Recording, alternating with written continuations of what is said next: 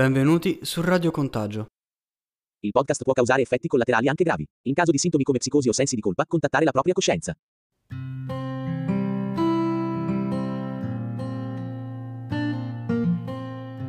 Salve a tutti, oggi parleremo un attimo di cosa sta succedendo in America cercando di fare eh, alcune considerazioni e riflessioni a riguardo. Partiamo dal contesto nel quale stanno avendo luogo le manifestazioni dall'indomani della morte dell'afroamericano George Floyd, perché il contesto è quello di oltre 100.000 decessi negli ultimi due mesi causati dal Covid-19 e 1.7 milioni di contagiati attuali e nelle ultime 10 settimane almeno 41 milioni di disoccupati. E parliamo un attimo della storia delle violenze sugli afroamericani che hanno una radice tristemente salda nella storia degli Stati Uniti, come tutti sappiamo, no? dove nonostante i decenni di lotte per l'uguaglianza dei diritti e contro la segregazione razziale, le discriminazioni non hanno mai conosciuto un reale e profondo cambiamento, perché sono un fenomeno storico presente sin dall'epoca coloniale. Sì, la schiavitù è stata abolita nel 1865, ma anche allora negli stati del sud si era affermato il principio uguali ma separati e nel 1896 la Corte Suprema aveva ratificato la segregazione dei neri nei trasporti, nei servizi pubblici, nelle scuole e quant'altro e solamente dopo la seconda guerra mondiale ebbe un grande sviluppo il movimento antisegregazionista tramite il quale mm, si, mm, si iniziò a praticare tutta una serie di forme di lotta non violenta. Infatti ricordiamo tutti, ad esempio, un ruolo molto importante che nelle lotte mh, per, afro, per, i diritti degli afroamericani, per i diritti civili degli afroamericani, eh, ebbero ad esempio le donne una di loro fu Rosa Parks, la ricordiamo tutti, no? Mm, la donna che in Alabama si rifiutò di cedere eh, il posto su un autobus ad un bianco e per questo fu eh, arrestata e, mm, e, nel 1956 poi fu sancita la vittoria diciamo di questo gesto eh, scaturita da questo gesto dalla Corte Suprema che dichiarò infatti incostituzionale la segregazione nei trasporti pubblici. Poi seguirono altre mobilitazioni per ottenere un pieno diritto al voto ad esempio ma anche per l'alfabetizzazione dei neri e, mm, guidate dal movimento di Martin Luther King sempre manifestazioni non violente. E tutte le segregazioni pubbliche, ehm, diciamo, legalmente applicate, ecco, legalmente applicate, sono state abrogate dal Civil Rights Act del 1964, tra l'altro era il 19 giugno e tra poco ricorrerà anche l'anniversario della, della formale fine della discriminazione razziale e anche il Civil Rights Act del 1964 è stato promulgato dopo le dimostrazioni di massa attuate dal movimento per i diritti civili degli afroamericani che ha portato diciamo, l'opinione pubblica a um,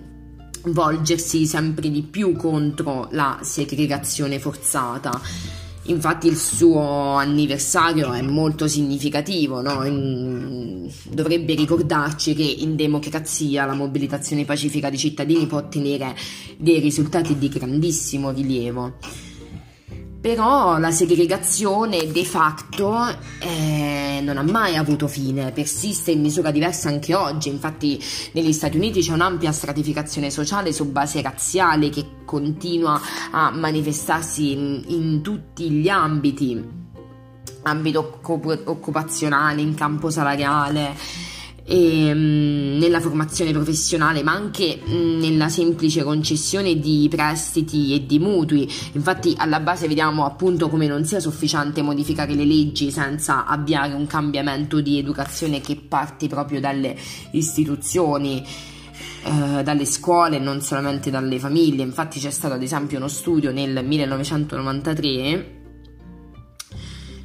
che ha um, da cui è scaturito, è stato, mh, dal quale è stato prospettato che i neri e i bianchi mat- mantengono tutta una serie di stereotipi l'uno verso l'altro negli Stati Uniti d'America, per lo più assai negativi come possiamo immaginare che poi vanno a guidare la comunicazione interrazziale, no? E, um, infatti, proprio come un effetto di questa segregazione de facto, eh, ci sono stati durante gli anni 80 e 90 numerosi scontri che hanno riguardato tensioni razziali di lunga durata, soprattutto proprio tra la, tra la polizia e tutte le comunità minoritarie. Poi, mm, non so, successivamente molti citano ad esempio le elezioni presidenziali negli Stati Uniti d'America del 2008 come un passo avanti eh, nelle relazioni interrazziali perché comunque quella volta più del 40% dei cittadini che votarono per Obama erano bianchi, si trattava di cittadini bianchi, ma effettivamente non venne avviato quel cambiamento educativo necessario, no? Infatti dal 2016 che è stato eletto Donald Trump, gli atti di violenza e soprattutto contro gli afroamericani appunto si sono susseguiti quasi sistematicamente e probabilmente anche a causa delle incitazioni da parte dell'attuale presidente americano all'uso della forza per reprimere certe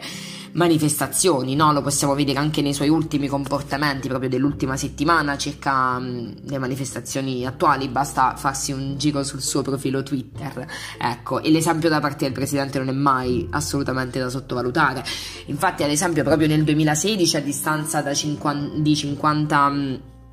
di 50 anni eh, dall'approvazione del Civil Rights Act eh, di cui parlavamo prima eh, e anche nonostante quindi gli otto, ma- gli otto anni, eh, quindi i due mandati presidenziali di Barack Obama, il razzismo negli Stati Uniti era ancora eh, ovviamente un problema non risolto, infatti a settembre del 2016 eh, ci sono stati tre omicidi mh, di, sono stati uccisi tre afroamericani tutti nella stessa settimana addirittura e questo era solo l'ultimo atto di una fase estremamente drammatica per gli Stati Uniti. E quindi appunto notiamo che la cultura sociale quindi mh, di una parte della popolazione bianca sembra non essere cambiata assolutamente rispetto al tempo dell'apartheid americano Infatti, come diceva Martin Luther King, oggi sappiamo con certezza che la segregazione è morta, ma l'unica domanda che rimane da farci è quanto costoso sarà il funerale. E per cui possiamo dire che è un costo che evidentemente stiamo ancora tutti pagando e il costo diventa sempre più violento e le parti in gioco inoltre diventano sempre più distaccate. Mm, tornando a parlare delle manifestazioni mm, che stanno avendo luogo oggi negli Stati Uniti, la Guardia, la Guardia Nazionale addirittura ha avuto l'ordine dal Pentagono già dopo i primi segni di declinazione violenta delle proteste di star sull'attenti e pronti all'intervento, no? E, um, si chiama Insurrection Act, la legge del 1800 del 1807 che consente di impiegare l'esercito sul suolo americano per motivi di ordine pubblico. E l'ultima volta che i militari furono schierati per sedare le proteste però fu nel 1992 in California contro i manifestanti per il caso Rodney King che, mm, che spero tutti ricordiamo. E tornando alle proteste, quindi dopo l'uccisione di Floyd, mh, mm, almeno 4.000 persone sono state arrestate in tutto lo Stato federale, con accuse che vanno da violazioni del coprifuoco fino ad atti di distruzione in pubblico. E ci sono stati già alcuni morti, tra cui eh, un ragazzino di 19 anni che è stato colpito mentre manifestava da un sub che ha sparato sulla folla. E ovviamente qui non vogliamo fare assolutamente cronaca giornalistica, ma è bene ricordarlo. Infatti, ormai non si capisce neanche più chi spara chi, cioè dalla parte delle guardie ci sono anche estremisti di destra, sostenitori di Trump, dall'altra parte, eh, dalla parte dei manifestanti, quindi c'è anche mh, mm, chi non ce la fa più, è il volto di una generazione che cerca un modo per esprimere anche il proprio dissenso proprio nei confronti di uno Stato che non c'è, che quando c'è impone ingiustizia poi è anche vero, però, è giusto, ed è giusto sottolinearlo, che mentre molti dipartimenti di polizia sono stati accusati eh, per aver pesantemente cercato di domare le manifestazioni eh, con la forza nello scorso weekend, altri dipartimenti han, hanno anche cercato di convenire con i manifestanti, eh, mostrando loro il proprio dolore, la propria condivisione dei messaggi di pace, come il capo di polizia dello stesso dipartimento che è implicato proprio nella morte di Floyd, ma anche poliziotti poliziotti a Houston e a New York City si sono uniti ai manifestanti, ad esempio, oppure ancora nella contea di mm, eh, Spokane eh, degli agenti di polizia incaricati di bloccare le proteste si sono addirittura inginocchiati davanti ai manifestanti che pacificamente urlavano i propri valori. Anche a Miami, in Florida, decine di poliziotti si sono inginocchiati e hanno pregato per la, mor- per la morte di, di, George Floyd. E allora quindi mh, perché è importante anche sottolineare questo aspetto? Perché ci rendiamo conto che no, effettivamente non sono tutti uguali e quindi è anche sbagliato eh, generalizzare e anche nell'America di Trump e nel secolo del razzismo latente radicato è sbagliato categorizzare così estremamente rischiando di perdere di vista proprio l'unicità delle persone generalizzando. E, ehm, però sì, molte manifestazioni hanno preso il volto della rivolta violenta, non solo in Minnesota, in Minnesota, Minneapolis, ma anche in Michigan, in Oregon, in New York. Mm, non tutte poi, ma certamente la violenza delle proteste è anche ciò che sta attirando lo sguardo del mondo a livello mediatico, perché parliamo del è il, è il, volto di una generazione che non sopporta più le ingiustizie di un'astratta democrazia portata avanti dal potere del denaro e che volta le spalle poi a tutte le categorie sociali più deboli. Eh, sono generazioni stremate e insoddisfatte del modo in cui vengono trattate dalle istituzioni del finto mh, mm, che sono insoddisfatte e sono stanche della finzione dei diritti civili riconosciuti in modo uguale a tutti i cittadini. Sono generazioni stanche di vivere tra i soprusi di chi abusa del proprio, mm, del proprio potere in uno stato appunto dove il razzismo non è morto mai e il conflitto latente ogni tot anni diventa un conflitto aperto, no? Come ora che le manifestazioni rappresentano proprio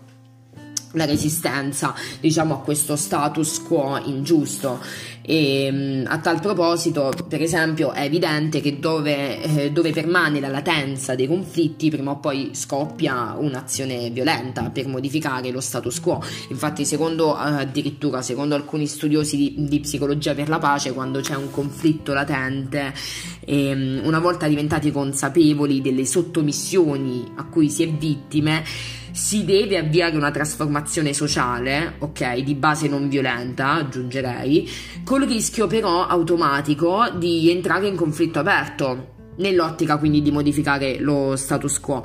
E questa significa ovviamente resistenza.